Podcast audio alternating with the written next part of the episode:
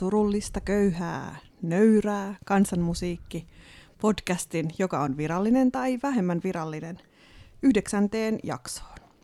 Tänään aiheena on Kalevalan paluu ja Kalevala elävänä tai kuolleena projekti. Ja studiosta löytyy... Lari Aaltonen, moikka. Pekko Käppi, heipä hei. Anne-Mari Kivimäki. Petra Käppi ja sitten löytyy täältä, ollaan saatu myöskin mahtava vierailija, ollaan saatu taiteen moniottelija, tai pitäisikö sanoa vapaa-ottelija? Mä oon kirjailija. Joo, mä oon kyllästynyt noin, eli mä oon Juha, Juha Hurme. Moi. Hyvä. Juha Hurme ollaan saatu puhumaan tänne mm. tästä aiheesta tänään. Ja tota, vähän ennen kuin puhutaan tästä Kalevala elävänä tai kuolleena projektista, niin saako puhua projektista?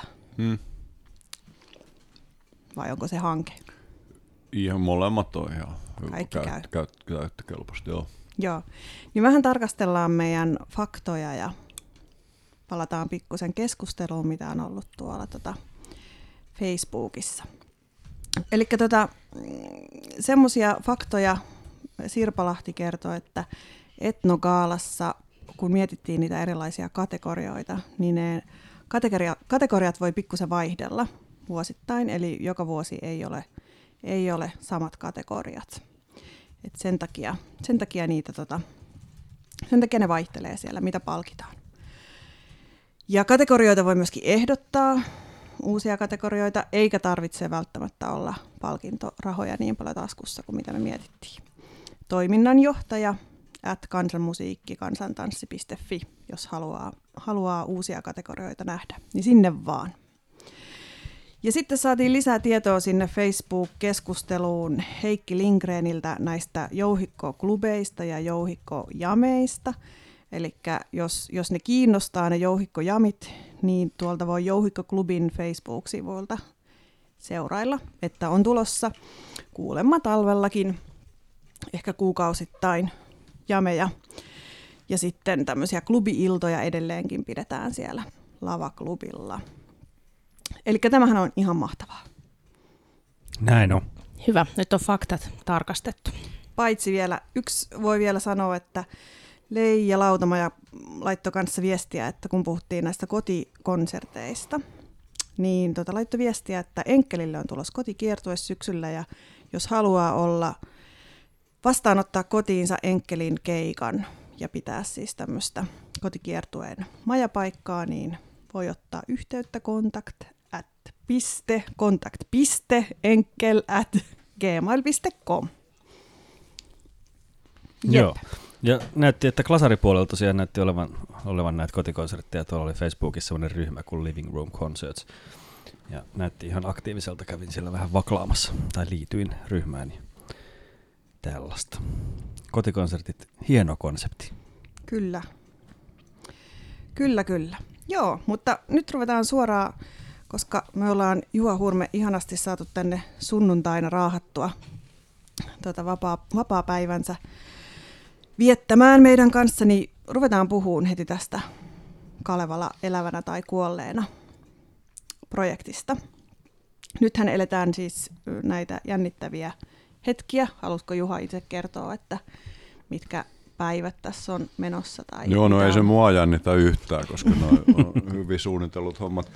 Mutta todellakin, kun tätä on nyt aika pitkään tässä rakennettu niin, ja mitä ei ole tehty, paitsi se yksi levy, mikä ei ole tietenkään vähäinen saavutus, mutta ehkä se kuitenkin tämä live tatsi tässä on se kaikkein olennaisin, niin nyt sitten ekaa kertaa testataan, että miten tällainen asia voisi toimia. Se on nyt siis Tavastia-klubilla 20. 21. syyskuuta, jossa, jossa on kahdeksan bändiä tai musa-artistia ja sitten sit mun tekemiä tavallaan semmoisia juontoja, intro, jos haetaan joku kulma tähän kansanrunouteen sillä niin kuin yllättävä, yllättävän väläyksen muodossa. Ja on hauska katsoa, että mikä, mikä siitä syntyy. Mä itse suhtaudun siihen niin kuin semmoisena niin kuin testipaikkana, kun ei, tää on nyt ihan uudenlainen toiminnan muoto, niin, ja mut ihan luottavaisin mielin, mutta tavallaan mä ajattelen niin, että se mitä mä teen alkaa oikeastaan tosta, että mä oon nyt niin kuin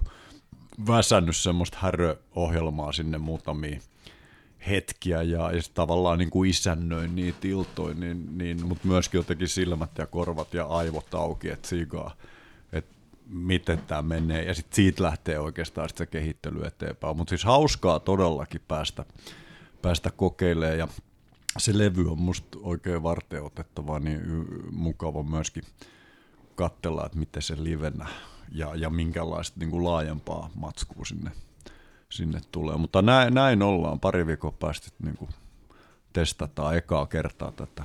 Joo, ja se kerhoa. levyhän tuli siis ulos tuossa niin elokuun viimeisinä päivinä, perjantaina 38. Että Näin teki. Sitä pystyy kuuntelemaan.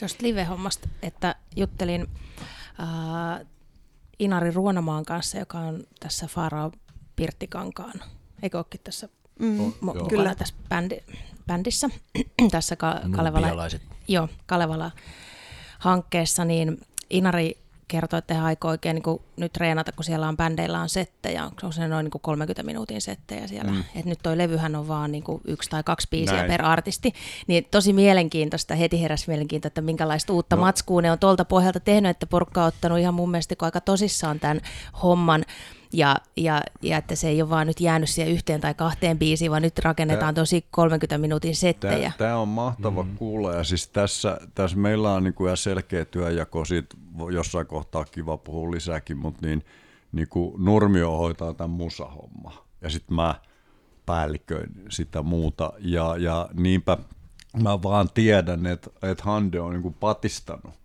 näitä artisteja, että siellä niin kuin pitää olla lisää ja muuta, niin mä kanssa niin kuin tosi mielenkiinnolla ottelen, että miten. Ja nythän tämä eka levy, niin siitä, siitä haluan sen sanoa, että siinä annettiin siis niin kuin täysin vapaat kädet artisteille, että tavallaan me haluttiin nähdä, että mikä se reaktio on ilman, että me niin kuin jotenkin määritellään sitä. Et jos sanotaan, että kansan runous ja Kalevala, niin toi levy on reaktio siihen. Ja jokainen on niin kuin haluamallaan tavalla, tavalla sitten älähtänyt tämän tehtävän edessä.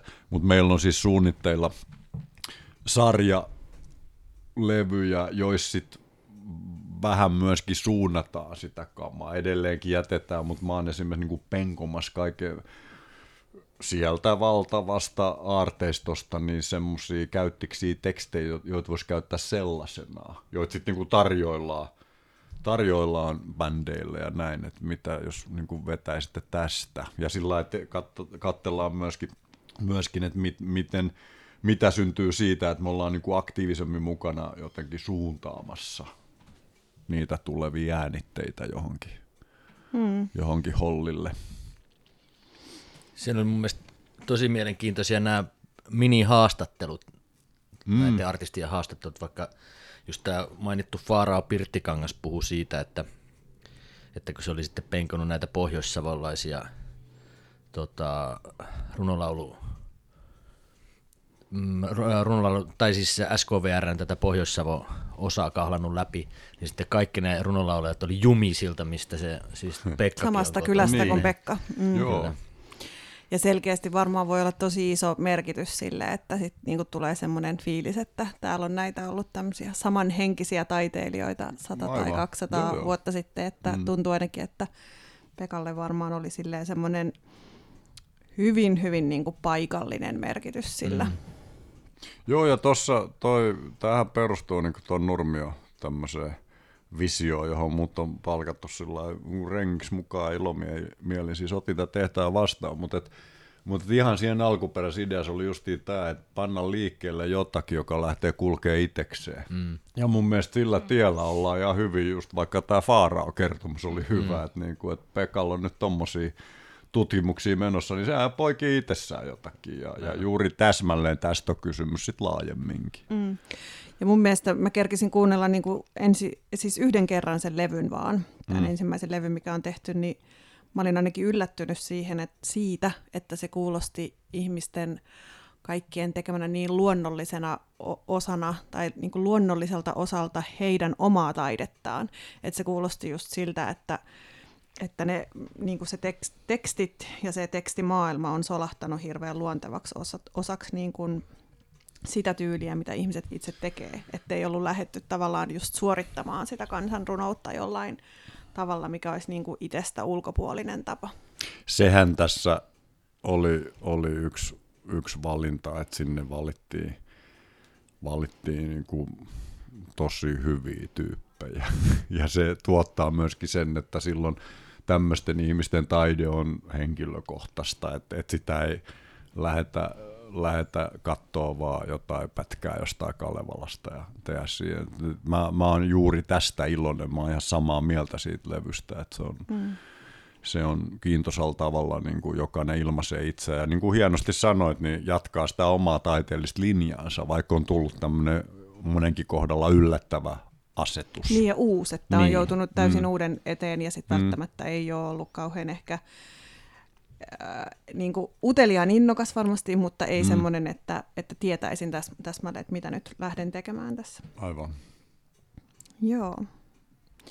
No, mi- miten tämä, mä en ole kuullut missään haastattelussa vielä, että miten tämä niinku idea täl, tähän projektiin, sä sanoit, että Tämä on niin kuin tullut lähtökohtaisesti Nurmiolta. Voiko se no, kertoa todellakin. vähän, että Mielellään, miten koska se on, se on, se on niin kuin hauska juttu. Eli tota, otetaan, nyt kun kerran sitä aikaa on, niin otetaan oikein laaja kertomus. Eli, eli se alkaa Paimion postista 1979, jolloin, jolloin tota, siellä oli kaksi merkittävää suomalaista taiteilijaa varhaiskannossa – Euroviisu säveltää Petri Laaksonen ja minä.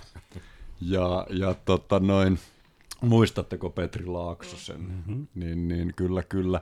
Eli, eli me ollaan Paimiosta kotosi ja Petri on vissiin vuotta mua nuorempi, eli oltiin niin kuin, ei, tunnettiin toisemme ja, ja jostain syystä hakeuduttiin tähän lehdenjakaja-alalle. ja tota noin, noin, noin. No mutta siis mä olin jo kirjoittanut ylioppilaksi, tai se olla abiturientti se Petrikin, eli niin kuin kesätöissä mä olin jo kotoa muuttamasta ja jotain opiskelua niin kuin mielessäni. Ja, tota, ja tuli siis tuomarin Nurmion, Nurmion tota noin, noin, noin uh, ekat singlet valoyössä ja, ja, ja tota, sitten hän on täällä tänään ja, ja mä, mä hurahdin niihin ihan täysin. Tai siis se oli niinku sitä, mitä mä olin hakenut, että tulee oikeasti niinku tällainen suomalainen artisti, johon mä voin uskoa. Et joka on jotenkin niin, niin kuin fiksu ja kiinnostavainen. Ja Petri Laaksonen vihasi tätä kamaa. Ja me keskusteltiin siellä postissa tästä ja, ja, ja tota noin, noin, noin No mutta siis nyt ihan vakavasti ottaen, niin, niin, niin tämä mun ja Nurmion suhde on siis ollut niin kuin 90 prosenttisesti yksipuolinen. Eli mä oon tuntenut hänet ja niin kuin, niin kuin diggailu ihan niin kuin täysillä. Että niin kuin, ja mä oon sitten hänelle sanonutkin kyllä tästä, että, että, että toi Nurmi on ollut mulle niin kuin tärkeä taidekasvattaja. Että, niin kuin, että mä oon niin kuin varttunut, mä olin 20, kun siis nämä ekat levyt tuli. Mä olin nähnyt hänet tämmöisessä Dylan illas pari vuotta aikaisemmin hän ei ollut sulla levyttänyt mitään, mutta jos oli siis niinku Dave ja Hector ja Pelle ja, ja soitettiin siis Dylaniin siis englanniksi, ei mitään kamalia mm. käännöksiä, mutta se oli tämmöinen Atte Blumin ha- ha- hanke, että tämmöinen Bob Dylan juttu. Ja mä olin pannut merkille tämmöisen Hande Nurmion, siis, joka oli mulle ihan nobody, niin kuin kaikille muillekin. Joo. No mutta sitten kun nämä sinkut tuli, niin siitä eteenpäin, siis mä oon vaan niin kuin, ostanut ja kuunnellut joka levy ja niin kuin, niin kuin, tykkäillyt tästä hommasta. No nyt Nurmio eli iloisesti tonne vuoteen 2015 tietämättä musta mitään, ja, ja hyvä niin, eli, eli suhteemme oli yksipuolinen, se oli intohimoinen, mutta yksipuolinen. Ja tota, no, mut sitten, parhaita suhteita. No näinhän se on, ja, tota, mutta ei se ole mennyt pilalle, vaikka nyt se on vähän erilainen. No mutta mä, mä luulen, mä en ole ihan varma, mutta mä luulen, että itse asiassa tämä Mä en nyt muista Liisan sukunimeä, mutta taiteilijan nimi siis Folk Liisa, joka on Nurmion nykyinen puoliso. Ja, ja se on hieno tarina, että he on siis ollut jotenkin aikojen alussa vähän seurustellut ja sitten, sitten löytänyt. Siis Liisa on niin kuin gynekologi, siis lää, lääkäri. Ja tota, tota, niin, niin hän on sillä niin kuin enemmän kirjallisuusihminen kuin Hande, joka on kyllä monipuolisesti myös kirjallisesti sivistynyt, mm. niin tämä Liisa ikään kuin – oli, oli vielä mun tietämättä niin, niin suositellut Handelle mun kirjoja. Eli se, tätä kautta, mä niin kuin Liisan kautta pääsin Handen elämään. Ja, ja, tota, ja se oli mun, pari kertaa tämä Liisa yrittänyt saada Hande tonne Kustavin Walter Kilpi juttuinkin, mutta se ei ollut suostunut. Sen mielestä se oli maailman huono idea. Mutta niin tämmöistä jo oli ollut tämmöistä tunnustelua. No mutta sitten sit kävi niin, että, että tuolla kirkkonummella niin, niin oli kesäkuussa 2017, siitä alkoi, oli, oli tämmöiset kolmen ihmisen niin kuin yhteiset jotenkin, taisi olla 50-vuotispäivät, eli, eli niin kuin he täytti siis 150 yhteen laskettuna. Nämä kuulu jollain tapaa kuitenkin tähän Herliinin sukuun, ainakin puolisojensa kautta, ja, ja Antti Herlin hän on Hannu Nurmion luokka toveri. Että et, et, et toi Hande on niinku, tai nyt ehkä on sanottava tuomarin nurmi on siis keikkailu monesti niin kuin Herliinin pippaloissa. Ihan siitä hyvästä. Ja tota, No, no mä, mä myöskin sillä tavalla on kytkeytynyt Herlinien miljardikerhoon, että niin, mähän on teoskustantomon kirjailija, joka on Niklas Herlinin perustama ja, mm. ja se, se, sitä laatu on sinne tuonutkin. Ja, ja Niklas Vainaa niin kuin myöskin niin viisasti järkkäili tämän homman, että vaikka hänestä on aika jättänyt, niin teos ikään kuin jatkaa uljaasti toimintaansa. Ja, ja tunsin sitä Niklasia plus sitten, että siellä just siellä Kustavissa niin on tämä Hanna Nurminen oma suku Herlin, joka on näiden sisko, näiden sisarusten, niin ollut tämmöinen kulttuurivaikuttaja. Ja ja tota noin, eli no mutta, eli, eli siksi me esiinnyttiin molemmat siellä kirkkonummella. Vielä toisiamme tuntematta, ainakin siis, että Hannu ei tuntenut mua muuta kuin tämän puolisosa huhujen perusteella. Ja, ja Nurmio veti seti, ja sitten mä, mä tuosta Diemikirjasta, jota ei ollut julkaistu vielä, niin pidin semmoisen juhlapuheen, mikä multa oli tilattu. Ja tämän jälkeen Hande tuli niin kuin tervehtimään mua, ja ja, ja, ja sanoi, että, että hän on niin kuin kiinnostunut mun ajattelusta. Mä olin ihan oikeasti, niin kuin, mä olin tosi otettu. Mä olin ihan, että vau, että niin tämä on parasta. Ja, tota, tota noin, ja, ja siinä ei ollut vielä sen kummempaa, mutta vaihdettiin kuitenkin sähköpostit. Ja, ja pantiin vähän postiin vaihtoa. Ja sitten loppukesällä Hande laitti mulle tämmöisen viestin, että, että hän oli noin viisi vuotta aikaisemmin, jotain 2010 kieppeillä, ja häneltä oli tilattu Helsingin yliopiston tämmöiseen mm, johonkin tämmöiseen avoin, avoin yliopistojuttuun, niin luento vapaasta aiheesta. Ja hän oli puhunut tästä Kalevalan niin kuin, tämän tapaisesta käytöstä, mitä nyt, nyt ajetaan tässä niin kuin menemään. Ja, ja tota, uh, ja, ja siitä kukaan ei ollut kiinnostunut siitä. Niin hän niin kuin lähetti mulle sen, sen matskun, että kiinnostaisiko mua, että voitaisiin istua alas ja miettiä. Ja tässä oli ikään kuin tämä lähtökohta. Ja tämä, tämä ensimmäinen miitinki oli siis, että me oikeasti tavattiin ja juteltiin tässä niin, niin, niin syksyllä 2017, eli hyvinkin tarkalleen kaksi vuotta sitten. Mm. Sitten meni vuosi, niin me vaan kelattiin, aina istuttiin kapakas, ei oikeastaan juotu viinaa, vaan kahvia ja, ja juteltiin ja, ja mietittiin ja päästiin niin pitkälle jo, että joo, että niinku, että järjestetään tämmöistä klubitoimintaa, ehkä tehdään levyki. Ja sitten mä tein tämmöisen tärkeän asian, että, että kun mä rupesin ymmärtää, että toi Handel on niinku aika isot kuviot, niin, niin mä kytkin, kun mä tunsin vaimoni Petran kautta Sirpa Lahden ja Riitta Huttusen niin kuin tutustutin heidät Hande, ja nythän me neljästään ollaan. Että tässä on jo, se on jo yritys. Mm.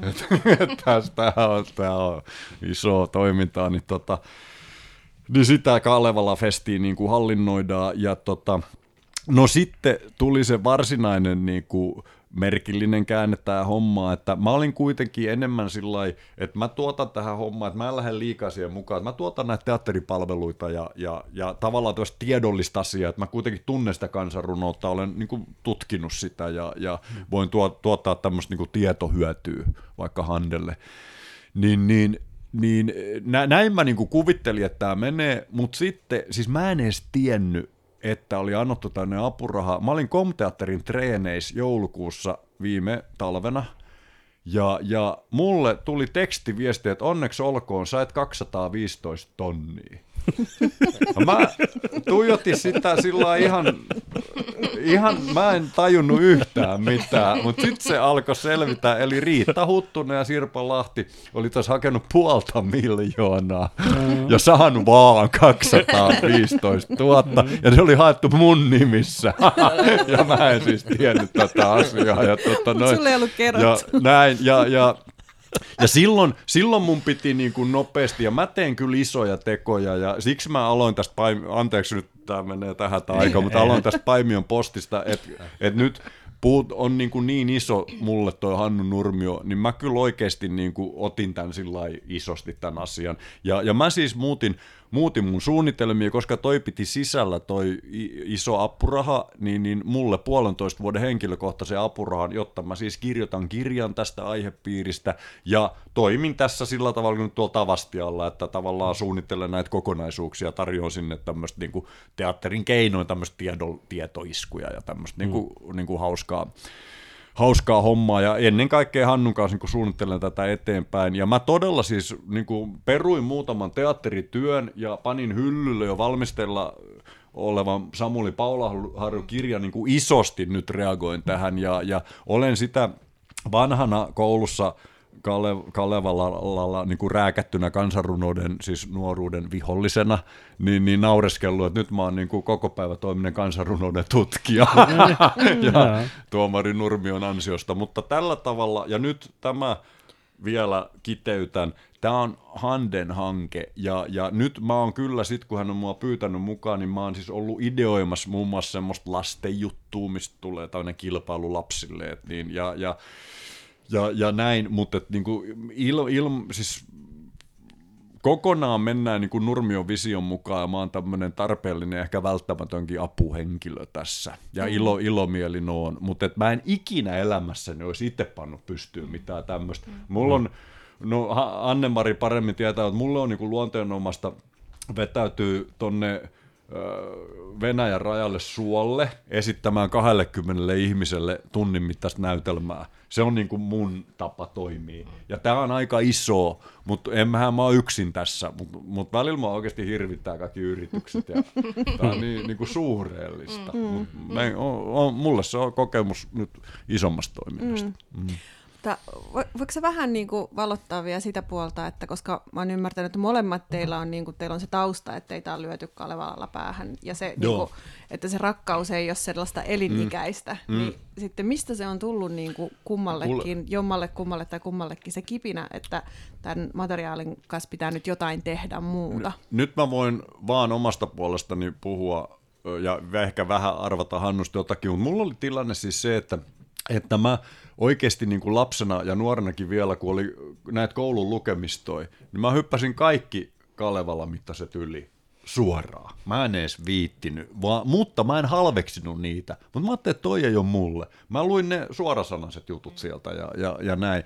Mutta tota, mut tietenkin, kun mä oon, mä oon niinku erityisesti jotenkin William Shakespeare ja Alexis Kiven kautta niin kuin, niin kuin kiinni omassa teatteriammatissani, mm. niin, niin, ja nyt nyt tässä tapauksessa, niin kun mä oon kuitenkin niin kuin todella intohimoisesti niin tutkinut Aleksis Kiven tapausta, niin mähän en pysty ohittamaan silloin suomalaista kansanrunoutta, koska hänen ensimmäinen näytelmänsä oli Kullervo nerokas reagointi Elias Lönnruutin luomaan tarinaan, ja, ja, ja tota, tuon Matias Alexander Kastreenin luentoja suomalaisesta mytologiasta ja Fredrik Syngneuksен luentoihin niin kuin Kullervon yhteydestä antiikin draamoihin, joka mm. siis Lönnrutin kautta tuli. Siis Kullervo on ihan Frankensteinin hirviö, se on koottu niin kuin kymmenestä eri lähteestä, jotta on saatu se tarina mm. Kalevalaan aikaiseksi. Mutta se on hyvä sellainen. Niin, niin, tava, niin kuin mun on ollut pakko perehtyä myös kansanrunouteen, ja niin kuin aikuisena mä rupesin, mä en niin kuin lapsenakaan halveksunut sitä, mutta mä ajattelin, että se ei ole mulle. Mutta sitten, sitten jo joku mä olin päässyt 40 vuoden ikää, mm. niin, niin mä niin kuin ymmärsin, että mä voin nauttia näistä riveistä. Ja jossain tuolla 2000 vuoden paikkeilla mä sain vaan sen oivalluksen, kun mä siis rakastan vanhaa bluesmusaa. Mä, mä niin kuin, se on niin kuin mulle kuitenkin se, se monen semmoisen lähtö, mistä mä jo pienenä, siitäkin mä kiistelin sen Petri Laaksosen kanssa, että onko Delta Bluesille mitään merkitystä, niin tota noin, niin, niin Harmittaa, kun Petri Niin. Laaksonen ei ole täällä. aivan, tota, niin, Seuraava niin, jakso. Uh, mä, mä, mä jotenkin yhtäkkiä tajusin, että juuri täsmälleen se juttu, että missä suhteessa se niin kuin Charlie Patton ja, ja Robert Johnson on mun rakastamaa rockmusaa. Niin siinä suhteessa tämä suomalainen, suomenkielinen kansanrunous, Itämeren suomalainen ihmeellinen vanha kama on suhteessa meidän kieleen ja siihen taiteeseen, mitä mä itse sanoilla teen. Ja se oli niin kuin valtava elämys. Silloin mä tajusin, että mun täytyy niin kuin kiivaasti intohimoisesti lähteä kattoon, että mulla on älyttömästi opittavaa. Tämä on niin kuin iloinen juttu, että hei vau. Ja mä olin tavallaan iloinenkin siitä, että, mä, että se oli se aarre vielä mulla korkkaamatta. Ja mm. nyt, nyt, eikä se, niin kuin te kaikki hyvin tiedätte, se ei ihan heti lopu, kun sille tielle menee. Mutta tavallaan tossa niin kuin, toi oli se käänne, ja sen ensimmäinen tulos ennen tätä Hannu Nurmio oli oikeastaan mulla niin kuin semmoinen isompi tämä Europeus-näytelmä kansallisteatteri, jossa oli kuitenkin erittäin vahvasti, jo, jo siis tavallaan Europeushan henkilönä oli Lönnruutin tärkeä apulainen ja myöskin sit opponentti, mutta, mutta niin kuin, jossa oli näitä niin kuin kansanrunouden elementtejä. Siitä on nyt ö, viisi, kuusi vuotta aikaa, kun mä sitä tein. Ja sen jälkeen sitten se on ollut sillä yhtä menoa, että, että kun mä rakentelin tätä niemikirjaa, niin, niin mä huomasin, että, että toi on niin, kuin niin huikea suoni,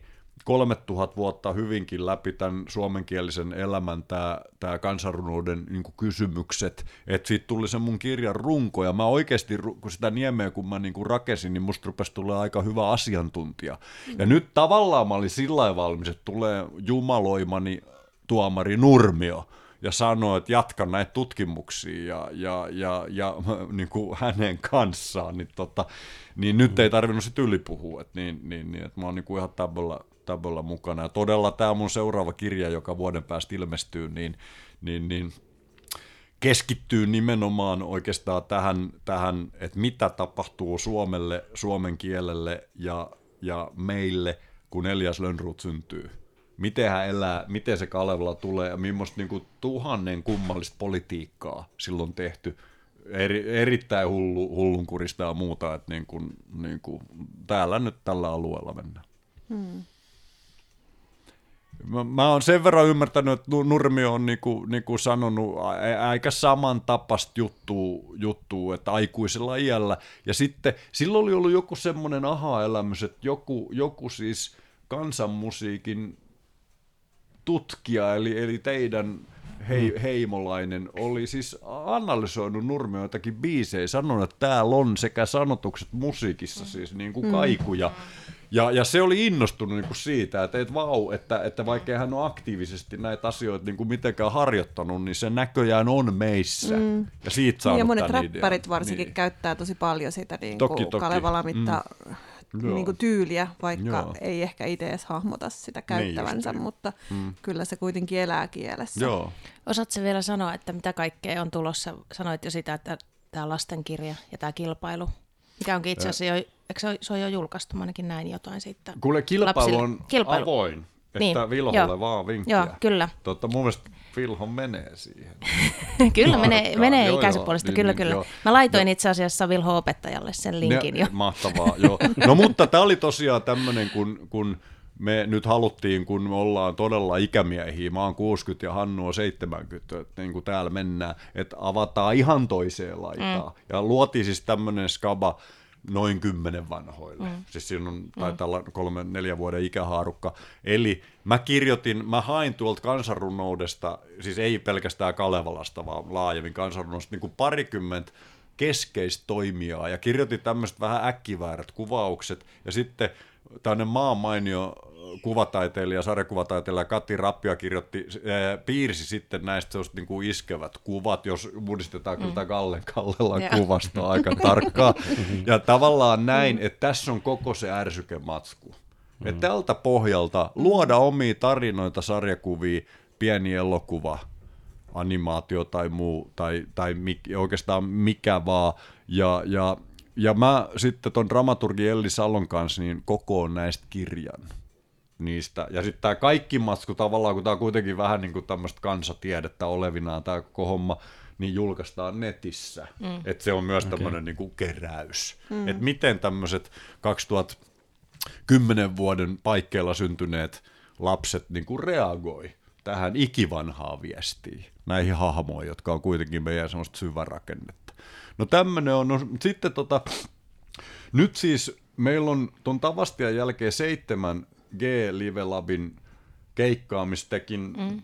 Pekko ja Annemari niin kuin, niin kuin olette edustettuina ja, ja tota, siellä mä tuon vähän enemmän semmoista teatterimatskua. Ja tuo Kaleval, ää, Tavastialla mennään niin kuin todella niin, että se on musakonsertti, missä on niin kuin ihan pienen pientä. Mutta siellä G-Live Labissa tulee vähän enemmän tämmöistä niin kuin harjoiteltua näytelmän näköistä minijuttuja, mutta mut kuitenkin. Mutta aina se musiikki on niin kuin siellä päällä.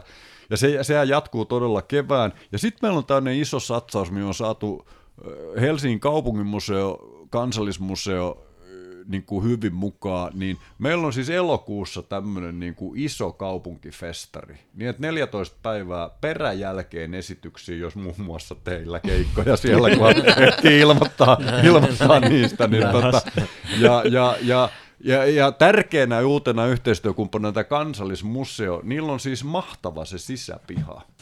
Siellä pystyy tekemään niin kuin elokuussa myös niin kuin ulkokeikkaa ja, wow. ja tällaista, mutta on niin kuin monta toimintapistettä.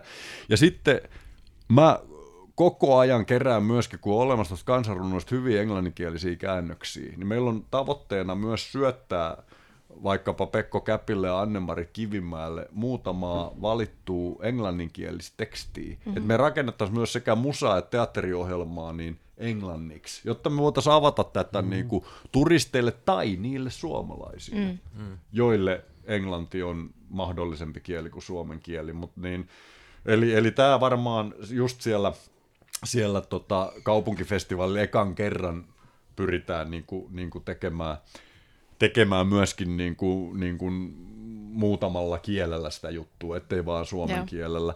Ja, ja sitten tähän liittyen, niin se kansallismuseo haluaa meiltä niin kuin klubiesityksiä tota, noin, noin, noin, uh, vielä sinne syksylle 2020 se on, ja, ja, ja tota, mm, sitten meillä on tavallaan semmoinen idea, että, että silloin niin kun Helsinki, se mun, nämä molemmat kirjat, se lasten tuottama ja se mun kirjoittama julkaistaan syksyllä, ja ne, ne pyrkii olemaan myös täynnä materiaalia, mitä voi tarjota muusikoille.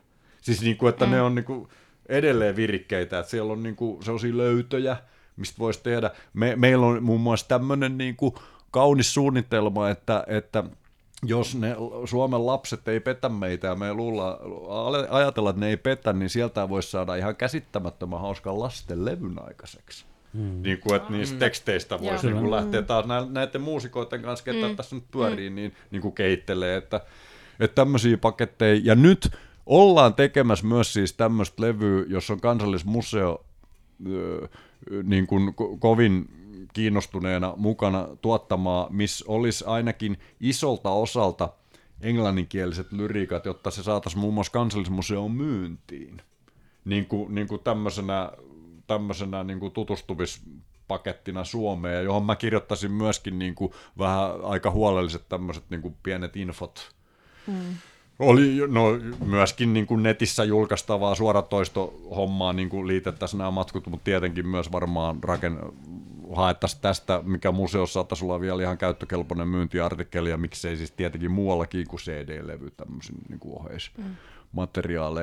Ja tässä nyt suunnilleen on, mitä meidän on niin kuin kannattanut funtsata, mutta se ehdoton ajatus on, että tuolloin vuoden päästä on tämä pyörä, pyörähtänyt jo niin paljon käyntiin, että, että meillä on niin kuin vireitä yhteistyökumppaneita, joiden kanssa on helppo suunnitella jatkoa.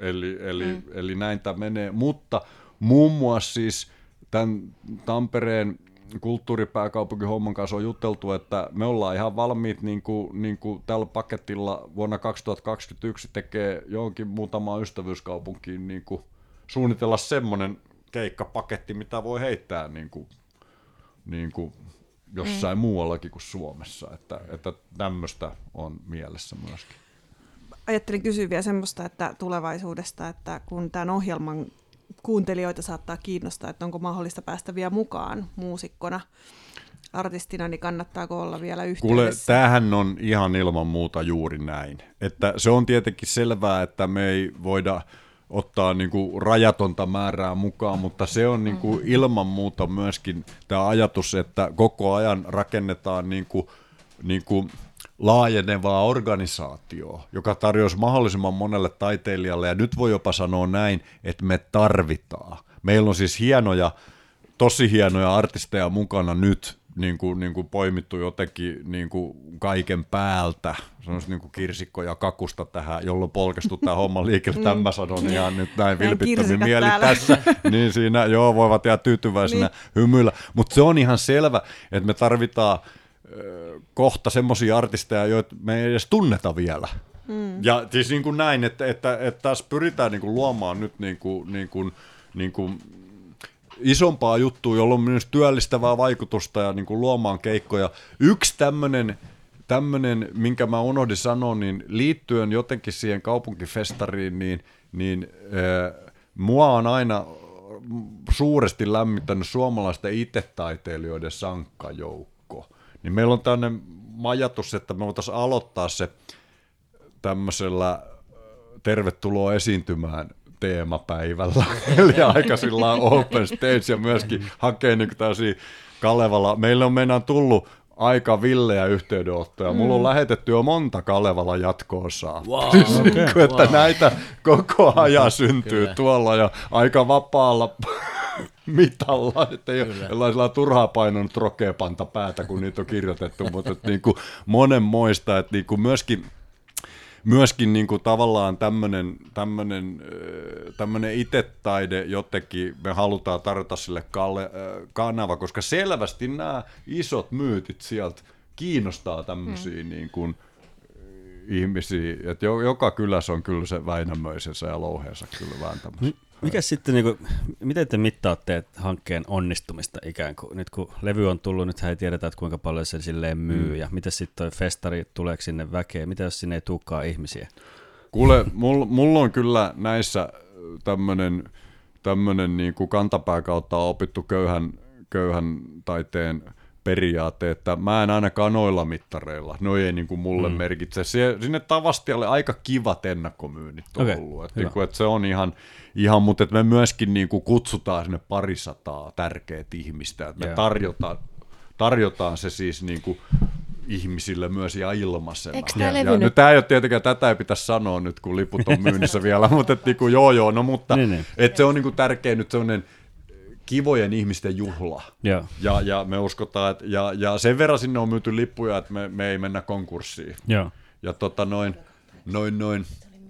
Nytten niin, nytten niin, niin, niin, ja mä, mä uskon myöskin, että tuolla levyllä on semmoinen ihan olennainen merkitys, että se on olemassa ja me voidaan jaella sitä meidän kavereille ja muun muassa tämmöisille vaikka sun mainitsemille muusikoille, jotka kiinnostaa tämä homma, että, että me ollaan tehty tämmöinen, että, että tästä lähdetään parantamaan ja, ja näin päin pois. Että, niin kuin, että se, että, että sitä jotenkin, että se tuottaisi jonkun ison summan hmm. tai jotakin, ylipäätään sen ei tarvitse tuottaa mitään. Et mä ajattelen näin, että kun saadaan kuluja vähän peittoon, niin, niin hyvin menee. Mutta hmm. sitten, sitten tämä, nämä on nämä suuret kysymykset, että, että mä, mä olen sekä Suomen kehutuin, että myöskin Suomen haukutuin teatteritekijä, ja molemmat on tärkeät puolia. Mm. Eli, eli mä oon kuitenkin 35 vuotta tehnyt teatteriesityksiä, ja, ja muun muassa tämän kaupungin lehdessä, aamulehdessä kirjoitettiin noin 30 vuotta sitten mun ja Jari Hietasen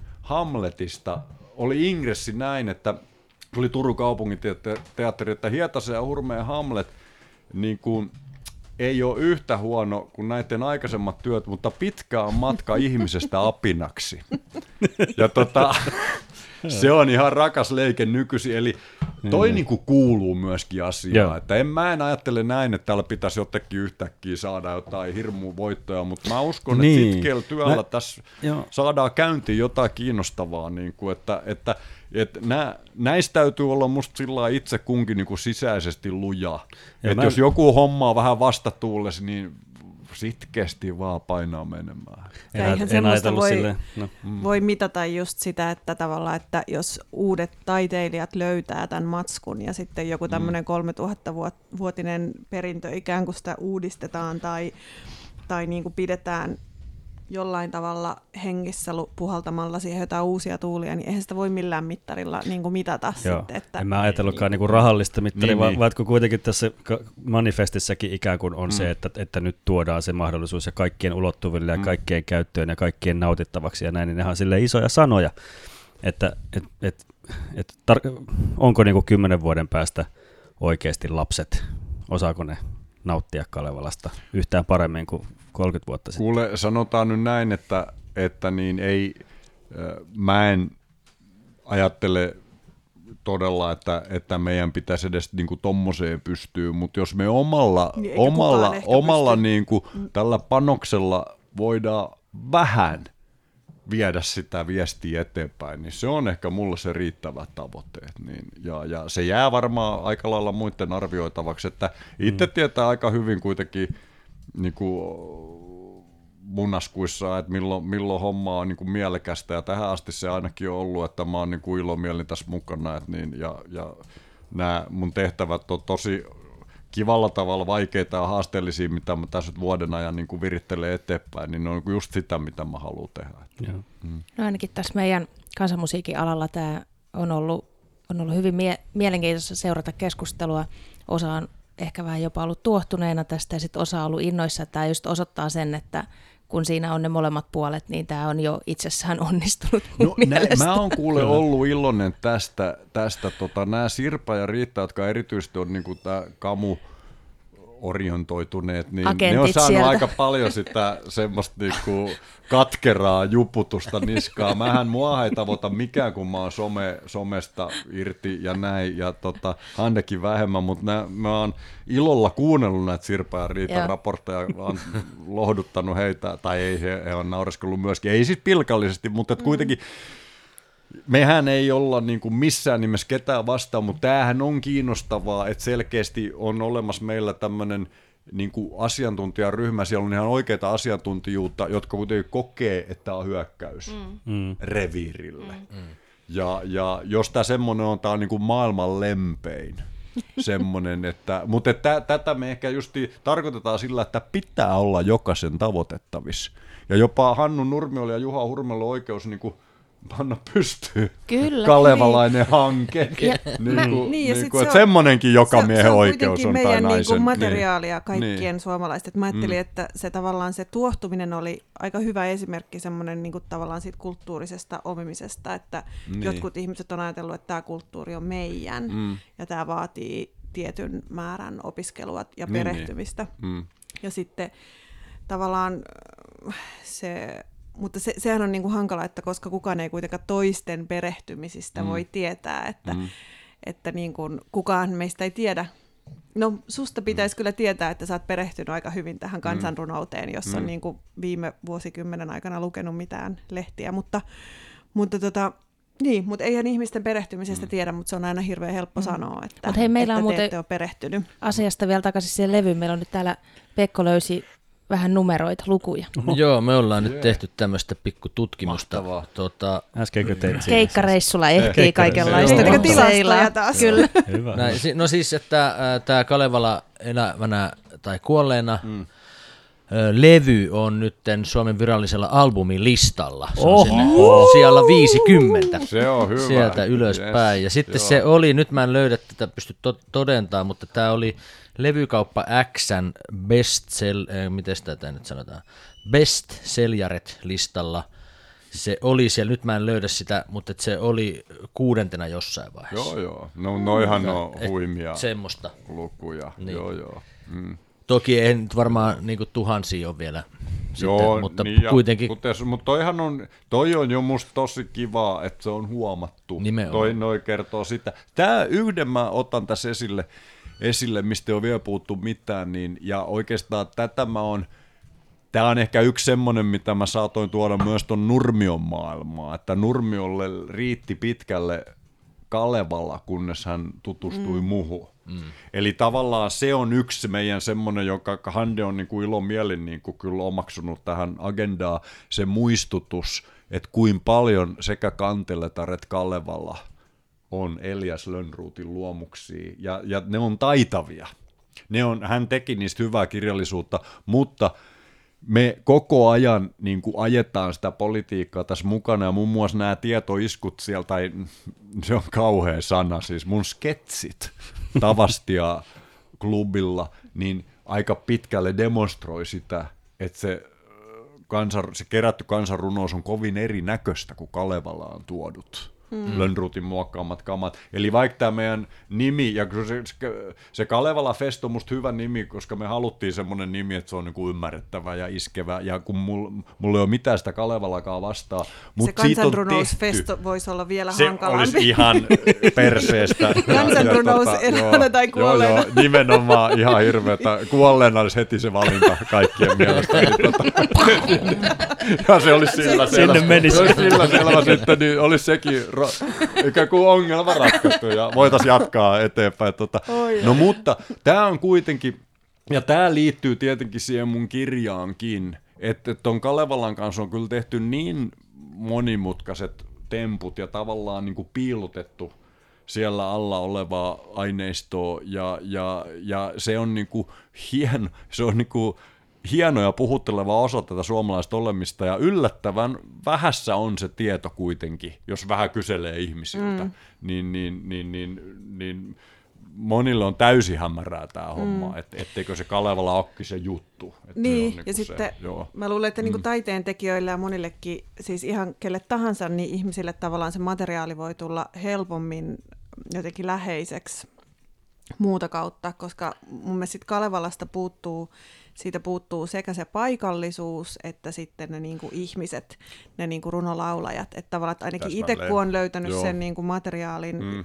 kanssa, en ole ollut siitä lap- mm. lapsuudessa innostunut ja sitten opiskeluaikana on pikkuhiljaa niin kuin löytänyt, Joo. niin se mitä kautta se on ainakin mullekin tullut, niin ne on ne yksittäiset laulajat ja sitten myöskin ne kontaktit. Samalla lailla vaikka kun se Pekka Pirttikangas puhui, että sit siihen niin kuin, siihen omaan kylään, omaan juuriin. Mm. Että koska se Kalevala on sitten kaikille suomalaisille ja se Suomi on niinku ihan liian iso nykyään, että ihmiset, niin kuin mekin höpötetään tästä Pohjois-Pispalasta, mm. että ihmiset niin kuin hakee semmoisia pienempiä niin paikkakunta-identiteettejä. Joo, joo, joo. To, noi on hyvät pointsit. Ja sitten mennään ihan tuohon tekstin tasolle, niin, niin tämä olennainen ero on, että se, se vanha eeppinenkin runous on lyhyttä Aivan. ja taloudellista. Joo. Ne jutut kerrotaan niin kuin itse asiassa aika sillä tavalla, mitä nykyajan kiireinen ihminen voi diggailla. Niin, Et koska niin siis, se meni mm. tonne, se teki tämän, sitten se tappoi ton, aika vähän silloin väkivaltaa, mutta niin, no vähintään vaikka hirtti itseensä ja sitten se meni saunaan.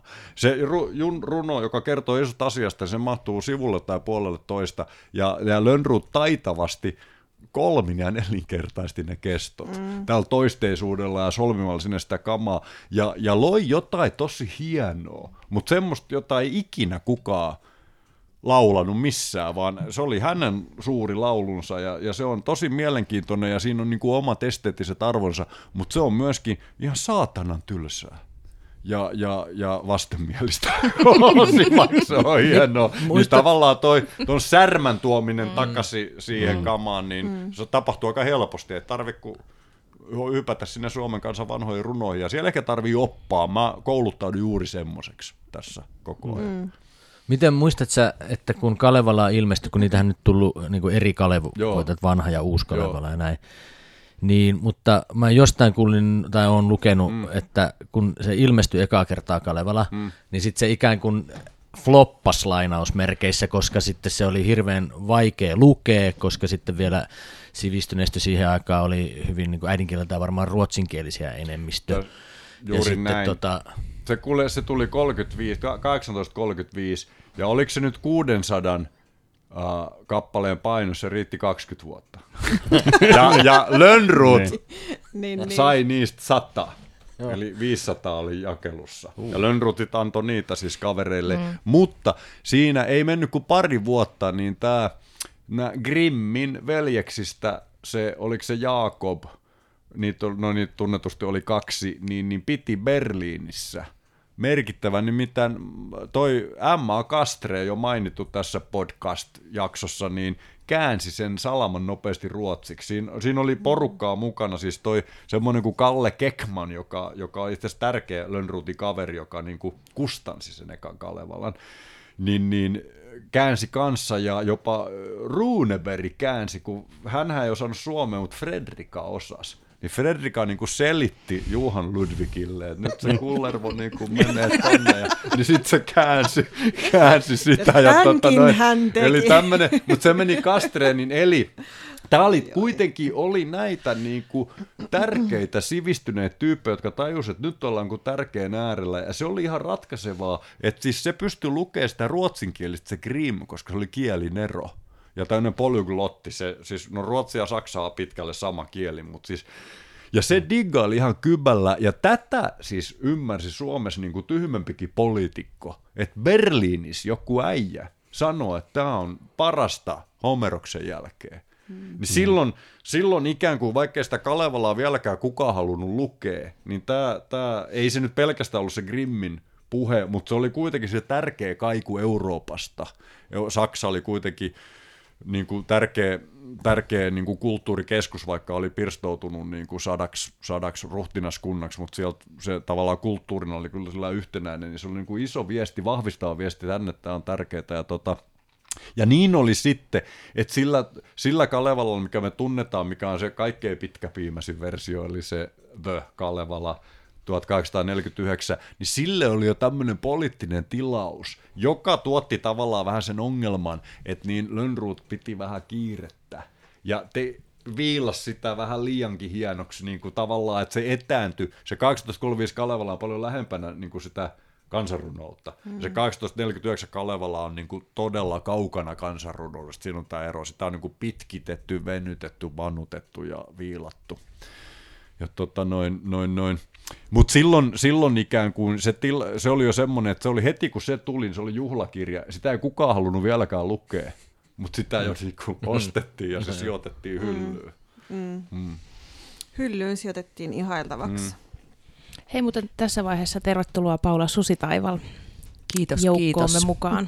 Hei Paula, sori kun tässä on nyt oltu Ei se mitään, itsehän Joo Hyppäsit väärään junaan. Hyppäsin väärään junaan ja no niin, tulin no, ku- hei, tänne nyt, ilmaan kuuntelemaan teidän ja, hyviä juttuja. Ke- kerron sulle, mun pikkunen poika tuolla kiljuu hoitajien kynsissä yläkerrassa. Niin onko tässä mahdollista, onnellisesti on, Kyllä. mun mielestä ei ole kuulunut mitään raivo. Ei vielä mitään raivo, niin, niin, niin onko tämä mahdollisuus kuitenkin, että mä voisin noin 10 minuutin sisällä tästä, niin kun me rupeaa olemaan nimittäin iltapuuron ajat, me voitaisiin tehdä vähän vaihto. vaihto. Kysytään tota viimeinen, viimeinen kierros. Kumpikohan se olisi?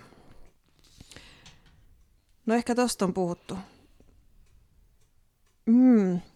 Olisiko semmoisia niin puhuttelevimpia kohtia tai hahmoja nyt tästä Kalevalasta tai, tai kansanrunoudesta, jos ei se ole siellä Kalevalassa mukana, niin, niin mikä on täl, tässä pöytäkunnassa semmoisia niin kuin semmoisia kohtia, mikä itselle on jotenkin merkityksellisiä? Tuonen hauki. Se oli helppo. Mua kiinnosti tosi paljon ja vieläkin te- tehtiinkin siitä jo sitä biisiä tähän levylle, niin tämä Tuonelan tyttö mm. ja kuinka se vartioi sitä siellä Tuonelan virrassa, että ei pääse sinne Tuonelaan muut kuin kuolleet, niin hahmona. Ai nyt mä tajun sen teidän videon. Ai niin. Mm. Nythän on ilmestynyt myös musiikkivideo Tuonelan tyttö Je, suistamon sähkö. Mahtavaa. Mar- wow. Mainoslause. Ja näin tämä, ja ei niin, ei niin, että tämä olisi tämän, tämän Kalevala-festin ansio, mutta miten mä sanoisin samoin sun elokuvahankkeet, mm. niin, niin jo, eli me ollaan, niin kuin, me ollaan just siitä innokkaita, että vaikka Anne-Mari on tässä mukana, jolla on tämmöinen siis tohtoritasoinen monitaiteellinen projekti tässä, että, että me voidaan niin kuin, tarjota hänelle niin kuin, kumppanuutta, että, että, että saadaan tämmöisiä molemminpuolisia hyötyjä, että, että niin kuin, todellakin, ja tämä video oli ihan mahtava, mahtava uutinen. Mä nyt tuossa vastaan tähän, että ää, kahdella tavalla, että tämmöisenä niin kuin, niin kuin luon, luonnon tieteilijänä, jotta mä sitten kuitenkin pohjimmiltani olen, niin nämä alkumyytit, nämä, nämä iso tammi, nämä sukeltajan myytti ja, ja sitten tämä munamyytti, niin jotenkin sykähdyttää mua ihan valtavasti. Mm. Et niin kun ne, ne on jotenkin, kun ne tulee, ne arvioitu, että ne saattaa olla 50 000 vuotta vanhoja juttuja, ja se on just se mahtava asia, että nehän on tullut siis tonne, se on pitkä ketju ennen kuin joku Volmari Porkka on sen tallettanut joltain arhipalta jossain jossain Vuokkiniemen kylässä tai, tai Suistamolla, että niin, et miten se on kulkenut niin kuin vuosituhannet, se tarina kielestä toiseen, ja sitten loppujen lopuksi täällä päin vallettu siihen Kalevalla mittaa, ja sitten se on vielä niin kuin kulkenut läpi. Niin nämä on, nämä on tavallaan, mutta sitten ja nämä on hurjia, miten just siellä Suomen kansan vanhoissa runoissa, niin, niin ne niin kuin elää niin kuin kymmeninä ver- toisin toinen ja, ja, eri puolilta siis sitä aluetta, mistä niitä on kerätty, niin tulee. Niin jotenkin nämä on ehkä semmosia, mitkä, mistä mä saan niin kuin ihan käsittämättömät säkärit. Mutta sitten toista laitaa, niin Lönnruut törmäsi 1837 tämmöiseen Lappeenrantalaiseen, mikä se oli, oliko se nyt joku kellosepä kisälli, joku kuitenkin tämmöinen tyyppi, joka veti sille se se vapaamuotoisen loputtoman pitkän pornorallin. Ja se on ihan, sitä, siinä Suomen kansan vanhoissa runoissa lukee sillä tämä hieman vapaamuotoinen seksiepos. Se on ja se on niin rivo ja törkeä. Se jätkä on ilmeisessä humalas os, pannu parastaa varmaan se oikea sanota tässä. Siellä tulee niinku erotiikan koko kirjo, sekä rumat että kauniit asiat. Tästä mä ajattelin vetää näyttelijöiden kanssa jotakin siellä Tavastialla. Ja, ja myös niin kuin demona, että mikä ei mennyt Kalevalaan, koska tänä, mm. tämä Lappeenrannan mies ei niin kuin päässyt ollenkaan kansalliseen niin. epokseen, vaikka niin kuin laulo pääpunaisena keräjällä. Tota. Olisiko mennyt paremmin kaupaksi, oli... jos se olisi tota, alkuperäisen Kalevalan sisältänyt sit näitä niin, no, no, no, tää, no tavallaan tää, no, tästä tultiin nyt sillä yhteen tämmöiseen ihan vakavaa sisältöä, että niin sille suomala, suomenkieliselle tai niin, Itämeren suomalaisen kansanrunoudelle ei tee Kalevala oikeutta siinä mielessä, että lähes kaikki erotiikka on otettu pois ja varmuudella tiedetään, että sitä oli ihan valtavasti. Se tiedetään siitä, että Gottlund-niminen kuuluisa keräjä keräsi kaiken. Kaiken. Ja, ja hänen keräämissään, siis nämä muut sensuroi, niin kuin, ne ei, siis jos joku rupesi sanomaan, että pillu vittu kyrpä, niin toi keräjä sanoi, että ei, se, se ei se, että ei oteta, olisiko Väinämöisestä jotakin. Ja, tota, eli siinä oli jo tämmöinen keräystilanteen sensuri, ja tota, noin. Mutta mut, sitä kamaa tosiaan Gotlundin kerää, koska hän ei mm. tehnyt näitä jakoja, niin siellä on niinku, musta niinku kolmas osa, eli me voidaan päätellä periaatteessa, noin yleisesti ottaen kolmasosa runoista oli oli, oli niin kuin elämäniloista ja ties minkälaista erotiikkaa, niin tota, niin tämä on aika tärkeää myöskin, ja jotenkin me reagoidaan tässä Kalevala Festi siihen, että tuodaan myös nämä, niin kuin, nämä aistilliset, se on, ihan, se on hirveä törkeää sanoa, että ne ei ole rivoja ne laulut, ne ei ole, ne ei ole oikeasti pornoa, vaan ne kertoo kehosta, kehon iloista, ja niissä on myös syvät mytologiset yhteydet, eli tämä ruumiin siis ihmisen lisääntyminen ja muu hedelmällisyys, viljan ja muu, niin nehän oli niin kuin syvällisessä yhteydessä silloin aikojen alussa. Että tätä me niin kuin puolustetaan. Sen tähden tämä Lappeenrannan hulivilli kyllä tulee jotenkin, saa edustuksia Tavastia klubilla. Että niin mm. Muistutukseksi siitä, että se on vakava sensuurin muoto Mm. Et meillä on tarjottu väärennös tuossa mielessä. Niin on, siellä mm. muutakin tämmöistä niinku arkista otettu mm. pois. Ja niinku naisia.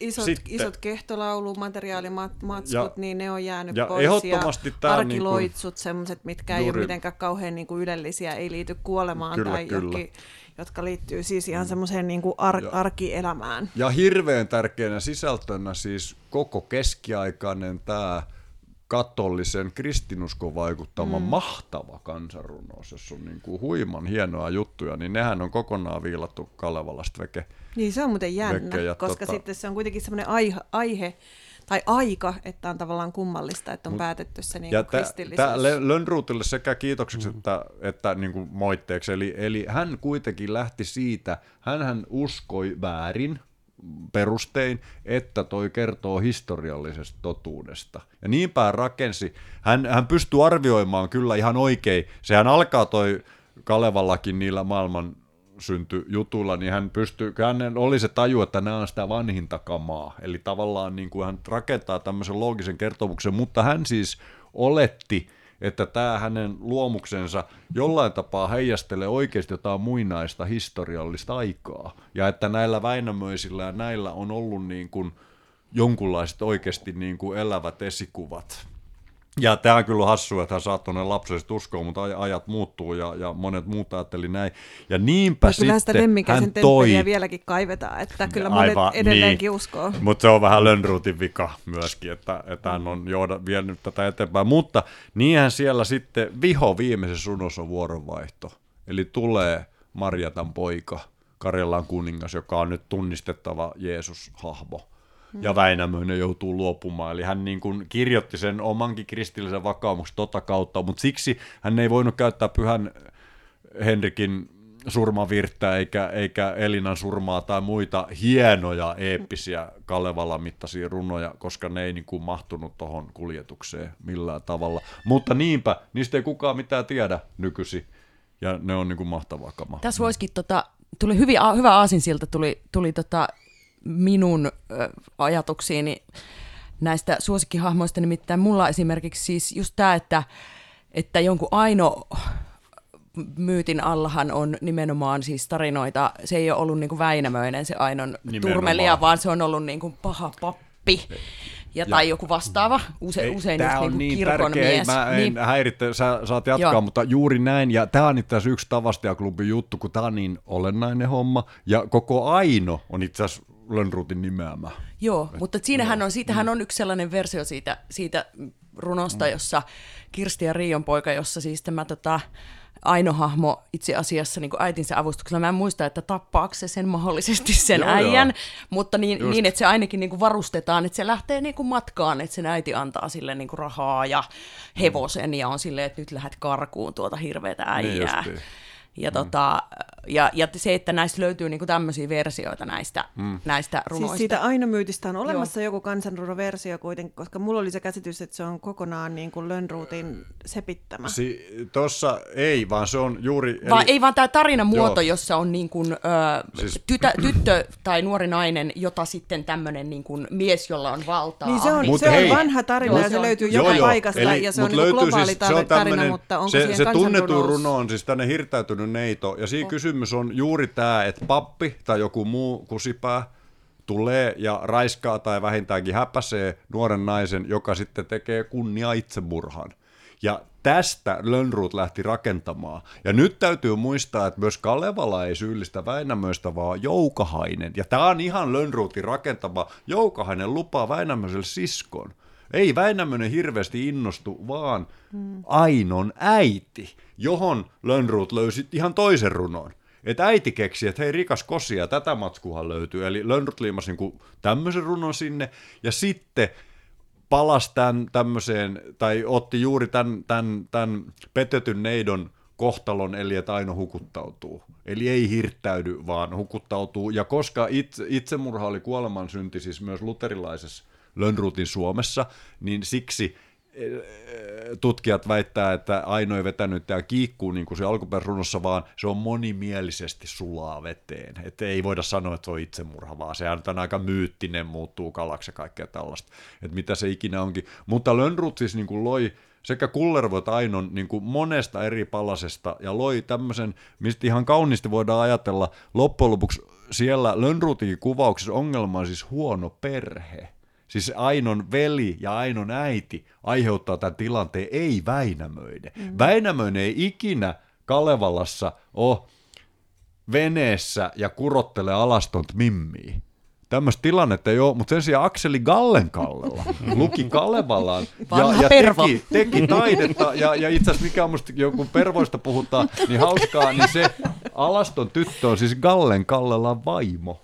Se on mallista maalattu suihku tilanteessa, ja tota, eli kylpyhuoneessa, eli, eli tota noin, ja, ja tavallaan sitten tämä keskustelu siis, tämä keskustelu, siis tämä Me, me Too, niin. joka on tärkeä asia ja hyvä asia, mutta sen aktivoimat ylilyönnit, yksi niistä on tämä, että tämä täydellinen tietämättömyyden ketju on johtanut siihen, että ihan vakavasti sanotaan, että Väinämöinen on suuri sika ja suomalaisen niin kuin, myytissä on tämmöinen iso ongelma. Ja, ja tätä on käytetty ihan tämmöisenä poliittisena niin kuin juttuna sekä niin kuin hullut että vähän viisaammatkin. Tämmöisten purkaminen on tosi tärkeää. Ja sillä tiellä tämä Kalevala-festo, hei, tämä oli hieno, mm. hieno lisä. Vaihdetaanko me nyt sitä vuoroa? Nyt meidän pitäisi Meillä vaihtaa ilta por, pornosta puuroon. Niin, Hei, ma, pornosta puuroon, miten, niin. miten, Siinä oli jakson nimi meille. Vois olla. Hei, nyt haluan kyllä kiittää. Tämä oli mun elämäni ensimmäinen podcast-äänitys, niin olipa mahtavaa meininkiä ja hauskaa illanjatkoa. Mä hiivin. Ja Joo, palataan. hyvä, kiitos. Kiitos. Kiitos. Kiitos. Hei, Kiitos. otetaan kuva Juhan kanssa. Mä otin jo. Otit jo. Se on jo Otit internetissä. Se on jo internetissä. Niin. Meillä on kierros vähän kesken, mutta mä voin sanoa tästä mielikohdasta, että mulla ei oikeastaan ole uutta, koska, koska mullekin toi on toi niin kuin maailman syntymyytti on se hmm. jotenkin semmoinen viehättävin, kyllä. Kyllä nimenomaan niissä tarinoista, mitkä on Kalevalasta, että sitten kansanrunoudesta hienoimmat tarinat, niin mitä itse olen löytänyt, niin ne on, ne on semmoisia, jotka ei ole päätyneet Kalevalaan. Mä voisin vielä lisätä, vai tulinko ei, päälle? Tää, tää, ei, En kiitos. tullut päälle. Jatka vaan. Siis toi, Juha mainitsi tuon Elinan surman tuossa ja se on kiehtonut mua ihan hirveästi sen takia, että se on vähän niin kuin sellainen salapoliisikeissi. Siitä voisi joku tehdä niin kuin podcast-sarjan, siis Elinan surmarunosta. Voi kun tekis nyt, esitän Mutta julkisen toiveen. tehdä. Joo, mutta siis semmoinen kuuden jakson tutkiva, jännittävä podcast, koska, koska siinähän on niin, että se on tosi niin kuin vaikea haarukoida, että mistä se oikeasti kertoo. Ja siis se on, se on, ää, se on tosi vanha ja sitten se on älyttömän paikallinen. Eli että sitä on vaan niin kuin, tavallaan, että se, että se on niin keskittyy sinne Vesilahdelle ja sieltä on niin kuin ne ekat, ekat tota, muistiinpanot siitä. Ja, ja sitten tavallaan se, että mistä se sinne on tullut, koska sitten siinä on sellaisia historiallisia, niin kuin, ikään kuin kaikki ei mätsää siinä niin kuin historiallisessa viitekehyksessä. Se on älyttömän kiehtova niin kuin juttu. Ja mä, siitä on joku sellainen paikallishistorioitsija siellä kirjoittanut sellaisen joskus internetistä, jossa kaikki on totta tietenkin ja muuta, niin siellä oli sellainen pitkä, pitkä, pitkä sellaisen jonkun, jonkun paikallishistorioitsijan, niin kuin, mistä se oli käynyt läpi kaiken oikeastaan, mitä siitä tiedetään ja mitä Kuulostaa. voidaan päätellä. Ja... Kuulostaa Paula siltä, että juuri sait itsellesi hieman harrastuksia tässä lisää, että eiköhän se sun kontolle jää Ei, ei. kuuden jakson podcast. Kyllä. Mulla, mun pitää olla silleen tylsä ja sanoa, että, että Kale, kun mä vähän silleen paniikissa, että lempihahmoja tai jotain Kalevalasta, niin ainoa mikä mullekin tuli niin kuin oikeasti mieleen on, on nimenomaan nämä niin kuin sotkan munat ja polvet. Ja se liittyy, niin kuin, liittyy myös siihen, että, että se on ollut mulle vaikuttavaa, että, että, että ensimmäistä kertaa just kun tota Intia-touhua aika paljon tullut harjoitettua niin, ja tutkittua ja näin, niin se on ikään kuin eka kertaa valkeni, että aah, nämä samat tarinat joka paikassa, että sielläkin mm. tämä niinku pyhän om-tavunta, että alussa on ääni ja äänestä syntyy munaa ja muna halkeaa ja tulee taivaan kanssa ja, ja maan kamara. Et, ikään kuin tietysti hindulaisessakin ja esihindulaisessa mytologiassa on ihan mielettömän paljon erilaisia maailman syntymyyttejä, mutta tämä on niinku ihan yksi keskeisiä, ihan sama munamyytti kuin, kuin mikä, mikä tota, munamyytti, hieno sana. Mm. Joo, mutta et si- silleen niin kuin, että onhan siellä vaikka mitä. Mä tota, tuonen hauesta haluaisin kyllä kuulla vähän enemmänkin, jos se Pekko haluaa siitä kertoa, mutta En mä oikeasti muista, onko se Kalevalassa edes, mutta semmoinen runo on joo. vedenkoira ne tuonne hauki. En mä, ei siitä kauheasti, mä muista mihin se liittyy. Jäämme siis odottamaan uutta biisiä, Tuonen hauki. Mm. joo. Kyllä. Sitten Heikki Laitinen teki sen Tuonelan hiiri tämmöisen saagan. Sitten se meni jotenkin se tarina silleen, että se meni, se teki tämmöisen Tuonelan hiiriteoksen, jossa oli tämmöinen myyttinen Tuonelan hiiri, jonka se oli itse keksinyt tietenkin. Mutta oli hirveän vakuuttavasti pohjustanut tätä, että hän on löytänyt tämän sieltä ja tämä tämmöinen tosi niin kuin ainutkertainen ja tosi ihmeellinen tämmöinen juttu. Ja sitten se meni läpi jotenkin. Et siinä, sen, tämä on ehkä ollut 70-luvulla tai olisi niin kuin jotain hyvin kauan sitten. Mutta sitä kai jossain tiedotusvälineissäkin niin meuhkat, että wow, tuonella hiiri, ihan uskomaton juttu. Sitten se on nyt naureskellut kotona. Hehe. Tästä pitää joskus Heikiltä kyllä kysyä. Mm. Aika, aika hyvä legenda. Ja sitten on vielä se, mikä mä varmaan useasti aina palaan tähän, mutta mä en ole vieläkään saanut selville, että kun Radio Mafiassa aikanaan oli aamuisin semmoinen niin kuin minuutin mittainen, mittainen kuunnelma Elias Lönnruutista, että siitä alkoi, että nimeni on Lönnruut, Elias Lönnruut, ja sitten se seikkaili ihan ihmeellisissä niin kuin olosuhteissa, tapas marsilaisia ja ajoi semmoisella skootterilla ympäri maailmaa. Ei mitään mielikuvaa tämmöisestä. Se oli aivan loistava, mutta mä en ole mitään Ei. tietoa löytänyt, kuka on kirjoittanut, ketä siinä oli näyttelijänä ja tämmöisiä. Mä joskus Radiomafian ihan loppuvuosina, kun oli öö, Kalevala öö, joku juhlavuosi, niin mä kirjoitin sille kirjeen, että voisiko ne uusia sen niin kuin, kuunnelman, mutta ei mulle vastattu mitään. Hmm. Pistetään tässä julkinen toive, että jos joku tietää mystisestä Elias Lönnroth kuunnelmasta Radiomafiasta, niin pistäkää tietoa meillekin päin. Onko vielä Kalevalan tiimoilta vai siirrytäänkö Kalloon? Onko joku, jollekin jäänyt jotain ajatuksia, mitä, mitä haluaisi ehdottomasti vielä sanoa? Mennään Kalloon. Mennään Kalloon. No niin. Jinglen kautta. Juh, elikkäs Tota, tiedättekö te, mikä on autoikoni? Olet. Ei. Tota, ei. Se on semmoinen, että, että kun te teette niinku itsestänne kuoltuanne niinku kuvan, tai että tallennatte itsenne tietoisesti. Siis, näin teki siis Jeremy Bentham-niminen englantilainen valistusfilosofi, joka eli 1700-1800-luvun taitteessa – aika pitkän elämän. Ja hän on siis aika sille legendaarinen uko, että se oli tota utilitarismin tärkein kehittäjä. Ja, ja sitten hän oli myös siis aika radikaali hahmo, kannatti kaikenlaista, siis oli suorastaan feministi ja, ja kannatti, tota, oli sitä mieltä, että, että, että siis, siis puolusti siis homoseksuaalisuutta ja ties mitä, että se oli aikansa ajattelijana niin kuin uskomattoman edistyksellinen kyllä, kylläkin myös klassinen liberaali, mutta klassiset liberaalit oli siihen aikaan toisenlaisia kuin nykyään selvästi. Mutta tota, Bentham siis halusi kuoltuaan niin kuin, tallentaa itsensä. Että sitten, jos hänen ystävänsä häntä ikävöivät, niin ne voi niin kuin, niin kuin kärrätä hänet vaikka sinne niin kuin, pubin pöytään. Että hän on niin kuin läsnä yhä hengessä mm. mukana. Ja, ja niinpä hänet sitten kuoltuaan niin kuin, siis hänen, hänet tota, mä, mä en niin ihan tarkkaan tiedä, että mikä se tekniikka oli, että tyyliin palsamoitiin, kun varmaan palsamoitiin tai jotain, ja sitten se halusi, että sen pää niin kuin tal, taltioidaan sellaisilla Tyynemeren heimojen menetelmillä. Mutta sitten siinä kävi niin, että se jotenkin se pää, pään tal, ikään kuin säilöntä meni vähän puihin. Ja sitten loppujen lopuksi päädyttiin sellaiseen ratkaisuun, että Jeremin niin kuin luuranko ö, sijoitettiin sellaiseen lasikomeroon tai ikkunalliseen kaappiin, niin että se oli puettu hänen vaatteisiinsa ja sitten se istuu lepoisesti tuolilla.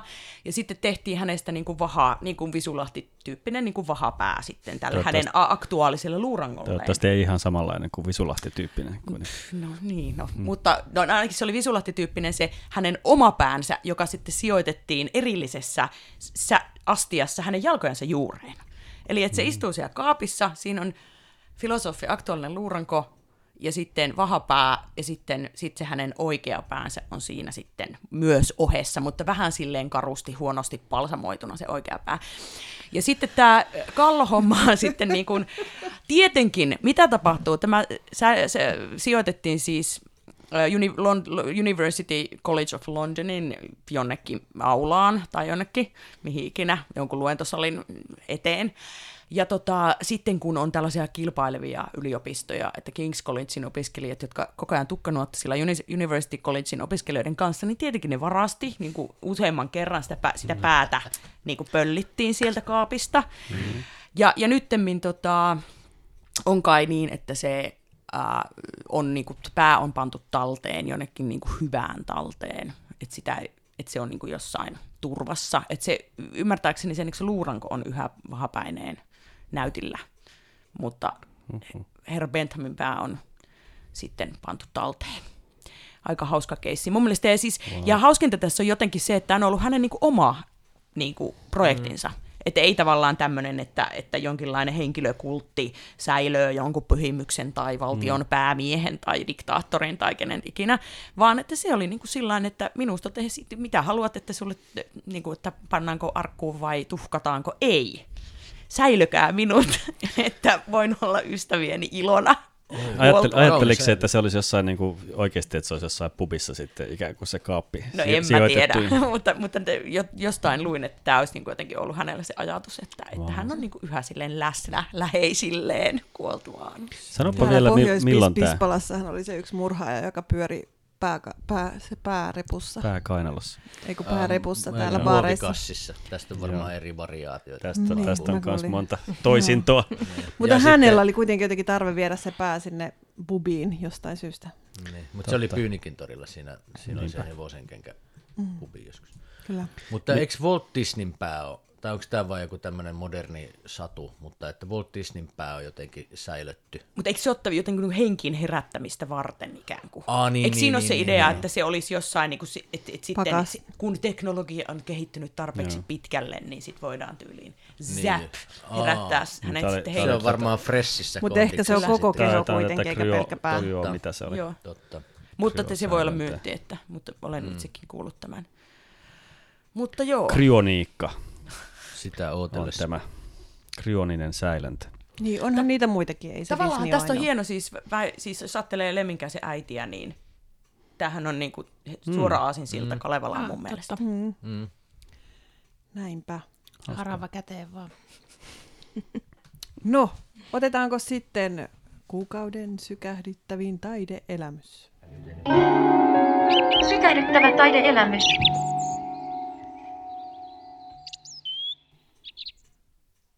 Pitää kelata vähän kalenteria taas taaksepäin, että miten tässä on tapahtunut. Anne-Mari, onko valmis aloittaa? Minä voin sanoa, joo.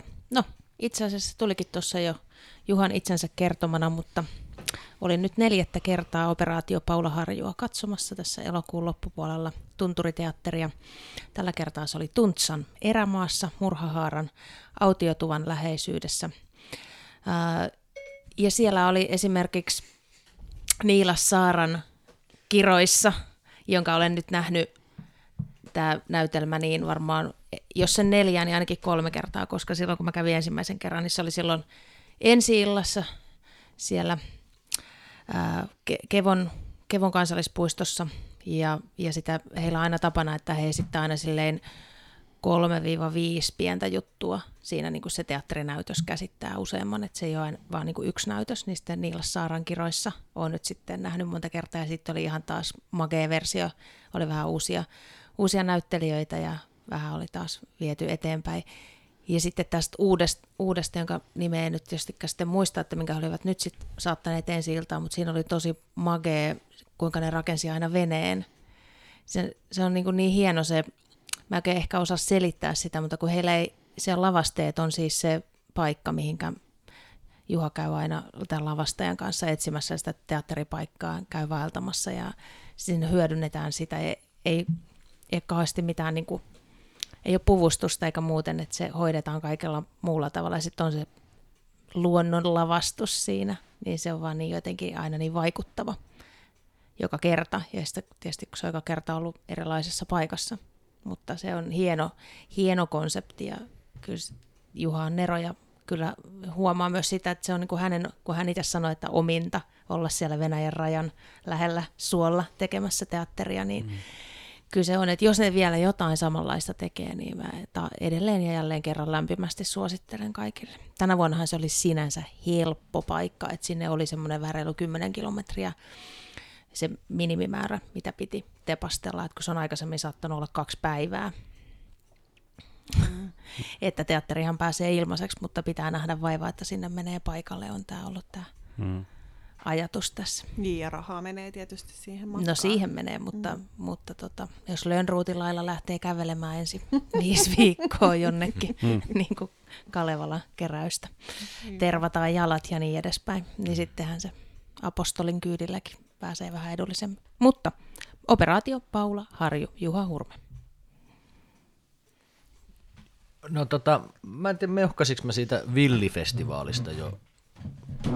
En varmaan. En muista. Mutta siis Ku- Kuusamossa Oulangan kansallispuistossa järjestettiin Villifestari, tai villi, Villifestivaali. Ja siinä oli myös ideana siis, että siinä oli sellainen 10 kilsan vaellusreitti, jossa on noin parin kilsan välein tämmöisiä etappeja, missä aina sit soittaa bändi. Ja tota, ilman sähköä, että siellä niin kuin jossain laavussa – ja tota, sitten siellä oli maustetyttö ja Joose Keskitalo ja tämmöisiä tyyppejä. Sitten meidän bändi oli kans siellä. Mutta siinä oli jotain tosi ihanaa, siis semmoista, että kun se oli niinku, tommonen niinku fressimpi niinku musa, festivaalikonsepti. Toki varmaan saman tyylistä on ehkä tehty aikaisemminkin, mutta sitten puuttuu kaikki pöljät anniskelualueet, että sitten että jengi sitten, että ne on ehkä jaksanut kantaa sinne joku viinipullon tai jotain bisseä, mutta kuitenkin, ja sitten sitten kun me oltiin ihan siinä viimeisellä etapilla, niin sitten kun ne on kävellyt jo sen kymmenen kilsaa, niin sitten jengi oli todella vastaanottavaisia, se oli mm. todella intiimiä, ja sitten tuli ihan niin kuin kiinni sille, että oli jalkojen juuresta sitten eteenpäin, ja sitten nuotio mm. räiskyy, ja välillä sataa vettä, ja mutta sitten tota, sit siellä luonnon helmassa ollaan. Mutta suosittelen sinne. Ja sitten siellä oli maailman onnellisin tota, tiepalvelukuski, koska siellä se viimeiset 13 kilsaa on semmoista tosi isoa semmoista niinku terävää sepeliä ja siinä oli niinku tasaisella syötöllä autojen renkaita viiltäyty mäsäksi, niin silloin oli niinku ihan tota, kulta-ajat sillä kylän ainoalla tuota, tiepalvelu tai hinauspalvelu miehellä. Se oli niin onnellisen näköinen, kun se siellä jeesaili. Mahtavaa. Upeat, upeat tarinat tuota metsästä, niin mä menen tälle ultraurbaaniin kokemukseen, joka liittyy tuohon, että, että tota, kävelin 100 metriä kotoa niin tuohon G-Live Labiin männä viikolla ja, kun tällä viikolla ja oli tuo Elefantreen ja Töölön Labin yhteisimprovisaatiokonsertti. Menin hieman skeptisesti paikalle. Elefantre on siis tämmöinen jats, poppoa ja Töölön taas ihan tämmöisiä nykäriklasareita. Ja, ja tota, oli kyllä ihan mielettömän upea semmoinen puolentoista tunnin impro pläjäys, joka oli niin kuin mielettömän intensiivinen ja jotenkin sellainen ihan käsittämättömän kova. Ei mulla ole niin kuin, mä oikein, oikein sitä sille erittelemään sen tarkemmin, mutta, mutta tota, heillä uutuuslevy siis sitä oli kyllä myynnissä jo tuolla, mutta se ilmestyy marraskuussa. Tiedä sitten, miksi se näin oli, mutta suosittelen kyllä. En tiedä, miten on levylle saanut sen vangittua, mutta todella hieno kollaboraatio kyllä. Miltä G-Live-läppi Mansessa vaikutti? G-Live, mä, mä olin nyt neljättä kertaa siellä konsertissa, että Oho, aika mä, monta mä kertaa. jo, jo käydä siellä katsoa vaikka mitä huippuu. Se on kyllä upea paikka. Se on tosi kaunis, tunnelmallinen. Kaunis tunnelmallinen ja sitten tietysti siis se soundaa ihan mm. mielettömän hyvältä. Kyllä. Et pieniä lasten tauteja, mutta se ne, Mm. ei, ei mitään merkittävää. Ja hieno ohjelmisto, niin kuin itse asiassa viimeksi taittiin todetakin täällä podcastissa. Mm. Hei, mä haluan vielä lisätä sen verran, pakko sanoa nyt, kun tuli yhtäkkiä mieleen, että, että sitten tämän teatterin jälkeen, niin siellä sattuu olemaan toi vanha vuosikurssikaveri Topi Korhonen katsomassa myös. Hän oli kanssa nyt innostunut vaeltamaan ja osti vaelluskengät ja hän on nyt saanut vaelluskärpäsen pureman, niin kuin minäkin itse asiassa tämän teatterin takia, että en ole aikaisemmin vaeltanut. Niin sitten tuolla oli tuolla Hännisen Lauralla, joka oli nyt ensimmäistä kertaa näyttelemässä ja laulamassa ja soittamassa ukuleleja muun muassa tässä teatterissa, niin oli tietysti se ukulele mukana. Ja sitten siellä Murhahaaran autiotuvassa illalla sitten siellä keiteltiin ruokaa ja, ja tota noin, niin Topi otti se ukulele ja sitten meillä oli Jaakko Teppo yhteislaulu Iltamat. ja sitten sattui olemaan vielä meikäläisen hääpäivä, niin me vietettiin mun hääpäivää sitten siellä. Toki mies ei ollut paikalla, mutta tota, Menee. se oli oma Hilma ja Onni kappaleella sitä Oi. sitten vielä siinä No. julistettiin. Ja sitten perään tuli vähän vielä Jöstaa, niin se oli kyllä, se Mm. oli hie- hieno hetki myös sitten tämmöiset niinku spontaanit yhteisiltamat siellä. Topi on aivan ihana, koska mä oon ollut vastaavassa tilanteessa, ei, ei liittynyt mihinkään häihin, mutta tota, Haikolassa Sommelo-festivaalilla, mikä sekin on mainio festivaali, niin oli myös tämmöinen niin kuin siellä sähköttömässä tuvassa Topilla on semmoinen niin kuin tunnin Jaakko Teppo show. Loistava. sähkötön tupa. Kyllä. Siinä bändin nimikin olisi Joo. aika hyvä hänelle. Tota, Ohjelmistoa pel- Jaakko Teppoa ja vähän ihanalla jostain. aasinsillalla tulee, koska siis mullahan nyt on tämä, mä, en, mä mietin, että yhdelläkään keikalla en ole, yhdellä on soittanut, mutta et en mä ole mitään niin kuin nähnyt enkä kuullut niin kuin sitten viime podcast-nauhoituksen, mutta siitä mä muistin, että mä olen ollut ihanassa yhteislaulu, kotiyhteislaulutilaisuudessa.